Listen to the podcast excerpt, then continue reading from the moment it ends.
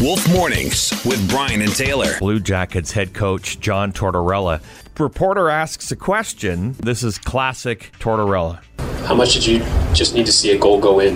You know the answer. Don't ask stupid questions right now, guys. Ask me some questions that means not that you have the answer to. I mean, he's got a point. He of does. course, he wanted to see a goal. At that point, if I was a reporter in that room, I'd be like, I'm shutting up. I'm not saying anything because I would have asked him a question that I don't know the answer to. Like, can you tell me the first 20 digits after the decimal in pi?